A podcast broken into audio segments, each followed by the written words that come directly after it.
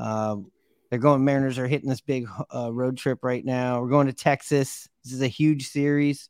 Um, you know, as we're recording this right now, the Mariners are six and a half back. I don't know if they play if Texas plays today, but then you go to you know San Diego. Uh, they haven't lived up to obviously what they're with their payroll or or the critics say they were going to be. But when you play teams like that, or you play organizations like the Yankees, you know when you might catch them on a couple of days uh, where where they are. So that's always scary. And then you got Anaheim, another person that they're having a good season right now. They're they're right there with us. I mean, huge huge road trip that I would say I would go out and say you have a good road trip. You got a shot still here at the uh, contending for the West.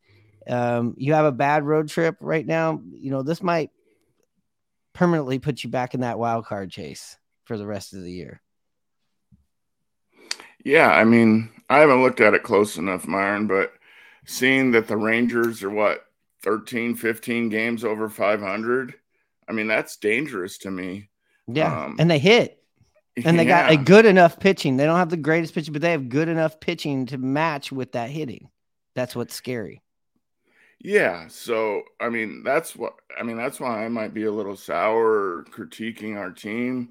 Uh, I'm just, I'm concerned, you know. I mean, it's early, but I mean, they're starting to get a little bit further past us. Same with the uh the Astros. So, but a nice good road trip will help out, you know, and and playing these guys and winning a series like we always talked about. That's all that matters. So, just win series and uh, control what you can control. There's a long ways to go still.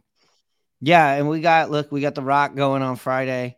We got Castillo going against Jon Gray. Jon Gray's pitched good though, five and one, two point, you know, eight ERA.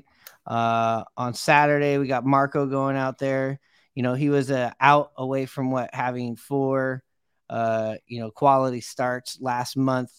Um, Andrew Heaney, uh, not the great. Again, this is a guy just pitches good enough with with the offenses given. The game that's going to be really interesting for me to see is uh, Sunday's matchup. One, we want to see how Bryce Miller bounces bounces back, and look at Nathan Nathan Eovaldi's just been pitching out of his mind, uh, out pitching what was probably expected.